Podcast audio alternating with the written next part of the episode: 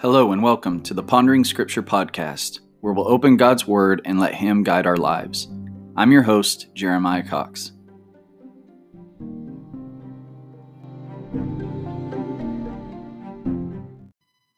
On this episode of Pondering Scripture, we're going to find ourselves in between James chapter 2 and James chapter 3, and I'm going to continue doing what I started when we began the study of James, and that is give ourselves a break in between each chapter in between chapter one and chapter two, we had a study titled Blessed Assurance. I hope that was of an encouragement to you. Well, in between James chapter 2 and James chapter 3, I've decided to have another topical study, which I've titled Profitable Paradoxes. And we'll see why it's titled such in a minute. But it comes from Second Corinthians chapter 6, where the Apostle Paul is explaining some things. Now, I think that in order to understand the nature of Paul's discussion. And then on top of that, glean from these discussions some benefit for ourselves, I want to set the context. So, this first episode will deal with the first paradox that I consider to be profitable, and I hope you do as well. But we're going to have to set the context. So, it's also serving as an introduction to the text of Second Corinthians chapter 6. Now, the nature of Second Corinthians is slightly different than First Corinthians. First Corinthians, the Apostle Paul dealt with miscellaneous problems in a exchange of letters from the Corinthians to Paul, where Paul was answering some questions that evidently they raised. But one of the things that we see in First Corinthians chapter 15 that Paul dealt with was the presence of false teachers they especially in 1 corinthians 15 were teaching false doctrine on the resurrection. They were saying there was no resurrection and paul made sure he handled that but he warned the corinthians in 1 corinthians 15 and verse 33 do not be deceived. Evil company corrupts good habits. In 2 corinthians the apostle paul is primarily dealing with false teachers it may not manifest itself right away in the epistle, but what the apostle Paul's trying to do in Second Corinthians is give a defense of himself, a defense of his apostleship. Because there were those in the midst of the Corinthians who were being of a negative influence to them. And ultimately, they were maligning Paul to their faces so that they would turn away from Paul and, and give them, the false apostles, honor. And the state of the Corinthians during the second epistle was dangerous. In the 11th chapter of Second Corinthians, in verse 1, the Apostle Paul said, Oh, that you would bear with me in a little folly, and indeed you do bear with me. For I am jealous for you with godly jealousy. For I have betrothed you to one husband, that I may present you as a chaste virgin to Christ. But I fear lest somehow, as the serpent deceived Eve by his craftiness, so your minds may be corrupted from the simplicity that is in Christ. For if he who comes preaches another Jesus, whom we have not preached, or if you preach a di- receive a different spirit which you have not received, or a different gospel which you have not accepted, you may well put up with it. And so they were listening to these false teachers in their midst, and it was of course obviously troubling to the apostle Paul, and he had to make sure he turned them away from such and back to him and thus back to the gospel and thus back to God. In 2 Corinthians 11, again in verse 12, the Apostle Paul shows his efforts to cut off the opportunities of those false apostles. And ultimately, the boasting that he has in this epistle is, is something he felt he needed to do to cut them off and to bring the Corinthians back to himself. He says, What I do, I'll also do continue to do, that I may cut off the opportunity from those who desire an opportunity to be regarded just as we are in the things of which they boast. For such are false apostles, deceitful workers, transforming themselves into apostles of Christ. And no wonder, Paul says, for Satan himself transforms himself into an angel of light. Therefore, it is of no great thing if his ministers also transform themselves into ministers of righteousness, whose end will be according to their works. They're false apostles. And the apostle of Christ that is Paul is trying to cut off their work and gain the loyalty of the Corinthians back to himself and therefore to the gospel and to Christ. This is why he begins chapter 6 of Second Corinthians, which is the text which contains our particular topics of study. We then, as workers together with him, also plead with you not to receive the grace of God in vain. You see, they'd received the grace of God, they'd become members of the Lord's body, but they were falling away and starting to listen to these false apostles. And so, if they didn't turn back to God and be reconciled to God as he appealed to them to do in the previous chapter, Second Corinthians 5, then they would have been receiving the grace of God in vain. He continues, For he says, In an acceptable time I have heard you, and in the day of salvation I have helped you. Behold, now is the accepted time. Behold, now is the day of salvation. In the previous chapter, as I alluded to, he called them to be reconciled to God, and he explained, For he made, him who knew no sin to be sin for us, that we might become the righteousness of God in him.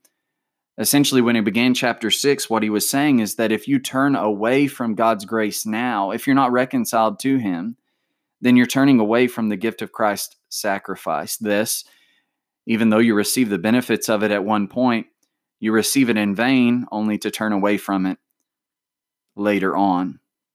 One of the ways the false apostles were gaining the trust of the Corinthians at Paul's expense and at God's expense was they were attempting to malign Paul's character and his person, obviously with false charges and with petty charges. But nevertheless, Paul had to disprove those charges and try to show his own integrity before the Corinthians to gain their trust back that had been damaged by false reports. In 2 Corinthians 1 and verse 12, the Apostle Paul had to begin to explain his honesty, saying, Our boasting is this, the testimony of our conscience, that we have concluded ourselves, conducted ourselves in the world in simplicity and godly sincerity, not with fleshly wisdom, but by the grace of God and more abundantly toward you. This is the beginning of his defense of in- integrity concerning his plans, that he wasn't making plans lightly that he wasn't conducting themselves in a way that was with ulterior motives. The Apostle Paul made some plans, and those plans changed from their original items. And the false apostles charged him with duplicity. They claimed he was dishonest, and the Corinthians were buying that claim. So in verse 15 of 2 Corinthians 1, he continued to explain, in this confidence I intended to come to you before that you might have a second benefit. And he explained to pass by way to you uh, of you to Macedonia, to come again from Macedonia to you and be helped by you on my way to Judea. Therefore, when I was planning this, Paul said, Did I do it lightly? Or the things I plan, do I plan according to the flesh, that with me there should be yes, yes, and no, no? But as God is faithful, our word to you was not yes and no. He's showing that he didn't plan differently than what he actually intended and showed them that plan and a way to trick them or or take advantage of them or any way. He wasn't duplicitous, but he was honest and he goes on to explain that he didn't come as he said he would ultimately to spare them.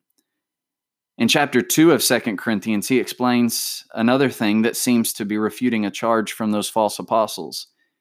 He says, For we are not as so many peddling the word of God, but as of sincerity, as of from God, we speak in the sight of God in Christ.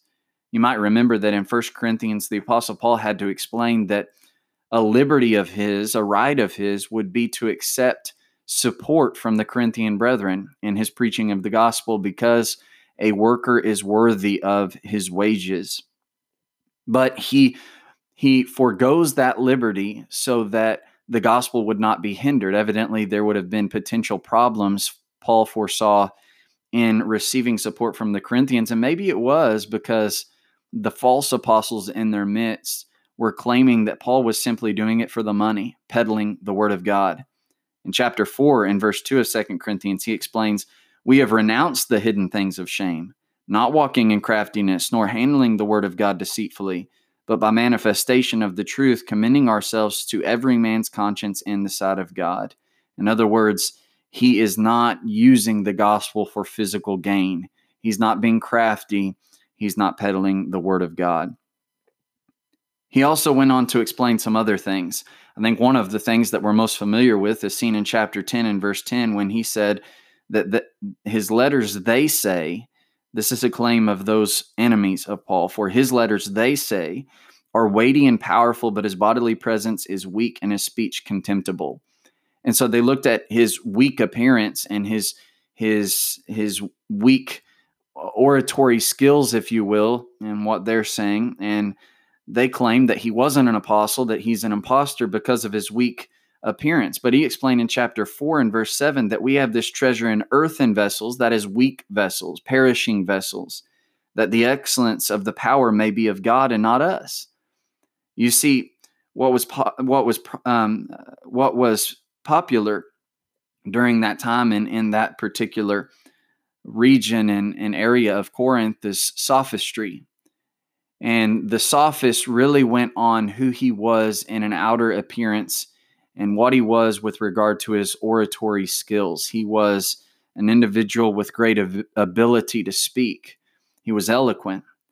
And people followed certain philosophers and and sophists because of their outer appearance and because of their oratory talents.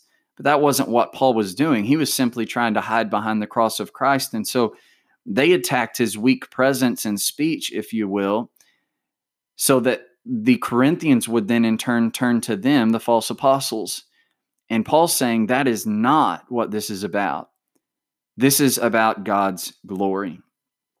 And so Paul defended himself. And that's where we get to our context in chapter 6 of Second Corinthians and verse 3. He said, We give no offense in anything that our ministry may not be blamed, but in all things we commend ourselves as ministers of God. The Apostle Paul did not want to hinder the gospel. And each and every action he took, and each and every word he spoke, reflected that desire to avoid becoming an offense and hindering the gospel. And so, with his commendation of self, this is not in contradiction to what he said before that we do not commend ourselves again to you, but it was in agreement with this understanding that he is a minister of God, a called apostle of Christ. And so, the things that he commended himself only involved being a minister of God by God's authority.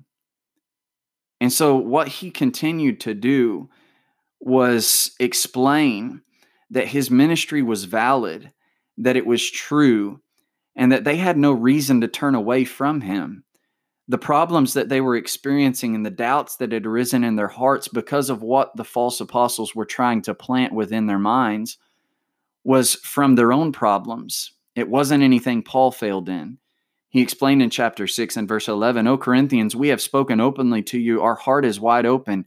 You are not restricted by us, but you are restricted by your own affections. You see, they should have never waned in their relationship with Paul, but they started listening to people who had no pedigree and no validation from God and the Spirit as being apostles, who were indeed false apostles, as Paul calls them and they were turning away from Paul by listening to them. Their own affections had been drawn away from Paul into those false apostles at no fault of Paul's, but of their own. So, what he was going to do is commend himself in his ministry, speaking of matters he had to endure, things that he was willing to do for the cause of Christ that no doubt these false apostles weren't willing to do, matters which proved his behavior was just. And a lot of these things contain negative matters.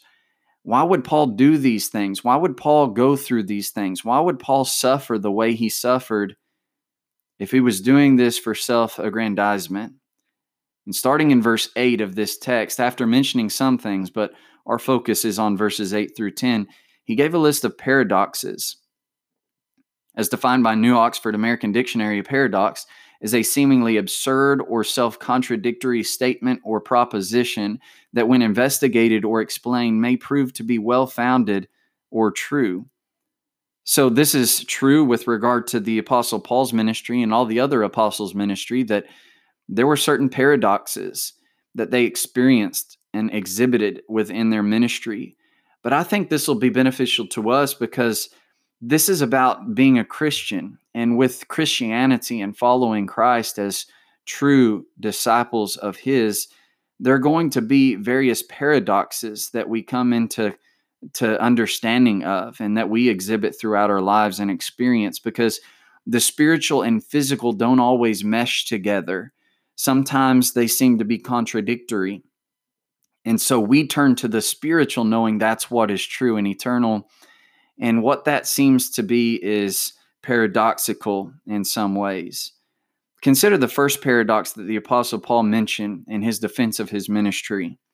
And we'll only look at this one this episode of Pondering Scripture. He says, We give no offense in anything that our ministry may not be blamed, but in all things we commend ourselves as ministers of God. And he says, By honor and dishonor. You see the contradiction there? He commends himself as a minister of God by honor, but also by dishonor.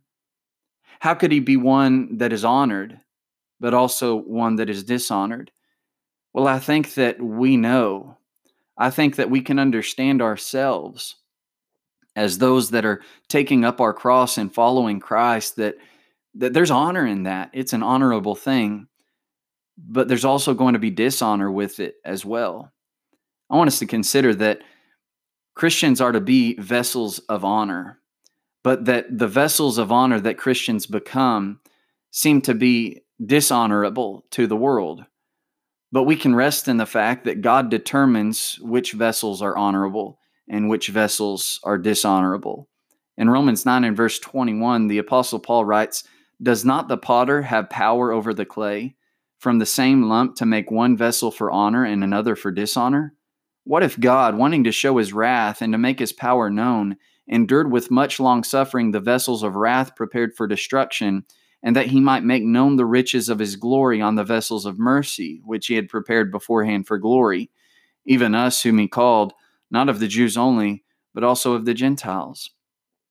This especially concerns those who obey the gospel and those who disobey the gospel the Jews were being cast away by God, not because they were simply Jews, but because they were Jews who had disobeyed the gospel. They didn't accept the Christ, who is the Son of God. And so there were two groups that are described in Romans 9 as vessels of honor and vessels of dishonor, vessels prepared for wrath, and vessels that are obviously prepared for glory and mercy from God. And it wasn't an individual predestination, but it was this understanding that God determined that the gospel of Christ would save those who believe it. So those who don't believe it are therefore vessels of dishonor. Christians are to be vessels of honor, and God has prepared them for that. But it's something we've got to submit to. We've got to make sure we are those vessels of honor. Paul explains to Timothy in 2 Timothy 2 and verse 19 Nevertheless, the solid foundation of God stands, having this seal The Lord knows those who are his and let everyone who names the name of Christ depart from iniquity. But in a great house there are not only vessels of gold or silver, but also of wood and clay, and some for honor, and some for dishonor. Therefore, if anyone cleanses himself from the latter, he will be a vessel of honor, sanctified and useful for the master, prepared for every good work. You get to choose. You get to choose whether you're going to be a vessel of honor or a vessel of, of dishonor. But when you make that choice to be a vessel of honor, that is one prepared by God for honor, we also sign up to be a vessel of dishonor to the world. Thus, Paul says, by honor and by dishonor. And the individuals who are thinking spiritually minded, they're going to give honor to that. But then there are going to be those who are carnal minded, and they're not going to give dishonor or honor, but they're going to give dishonor we're going to be honored by God in the end. But if we're going to be uh, by, honored by God in the end, and we're going to, to appear with Christ in glory, then we're going to be dishonored on this earth. We've got to make sure we are valuing each accordingly. What is the most important thing? The Apostle Paul in Romans 8 and verse 18 explained that the the sufferings of this present time are not worthy to be compared with the glory which will be revealed in us. And so, if we're willing to see that the glory is much greater than any negative we'll have to experience on earth, then we're going to choose the dishonor in this earth so that we can be honored in the spiritual matters before God. And that's what Paul's goal was. In 2 Corinthians 8 and verse 21, he explained that he sought to provide honorable things not only in the sight of the Lord, but also in the sight of men. And thus he lived his life. And thus we must live ours.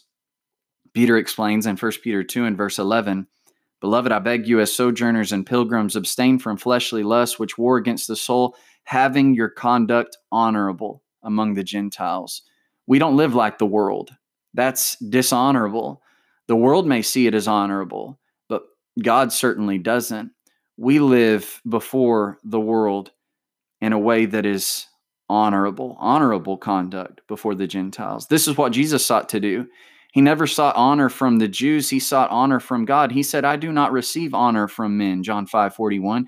And in verse 44, he explains to those unbelieving Jews, How can you believe, that is, believe him, who receive honor from one another and do not seek the honor which comes from the only God? Since they were seeking honor from each other and not God, that's why they rejected Christ, who was receiving honor from God. In chapter 8 and verse 54, he explained, If I honor myself, my honor is nothing. It is my Father who honors me of whom you say that he is your God. We don't seek honor from men. We seek honor from God, but when we seek honor from God, we're certainly going to be dishonored by men.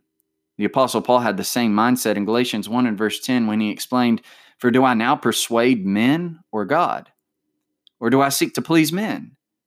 For if I still pleased men, I would not be a bondservant of Christ. In other words, I'm going to preach the gospel, is what Paul's saying, so that I can glorify God and then find honor before God in doing his will. I'm not worried about whether men accept me or not. You know, this can further be proven by what Jesus said in his Beatitudes in Matthew chapter 5. And it should give us the perspective that the Apostle Paul had and that we all should have as Christians. That while we receive honor from God when we do His will. We'll be dishonored by the world, but that's not a bad thing. That's actually a blessed thing. Consider the words of Jesus in regard to the topic of persecution. He said, Blessed are you when they revile and persecute you and say all kinds of evil against you falsely for my sake. Rejoice and be exceedingly glad, for great is your reward in heaven, for so they pro- persecuted the prophets who were before you. We can rejoice in the fact that we're being dishonored by the men in the world. They think it's strange that we don't run with them in the same flood of dissipation and then they speak evil of us. But we've got to rejoice in that because we know that they're not the judge, that God is the judge, and that if we're doing what He said to do, then we'll receive honor from Him in the end. I hope that this study was of benefit to you to a degree and that you're blessed by it and that you're blessed by the rest of these topical studies on profitable paradoxes. We'll have four more episodes in this topical series, and then we'll continue on with the study of James chapter 3. Thank you, and I hope you have a blessed day.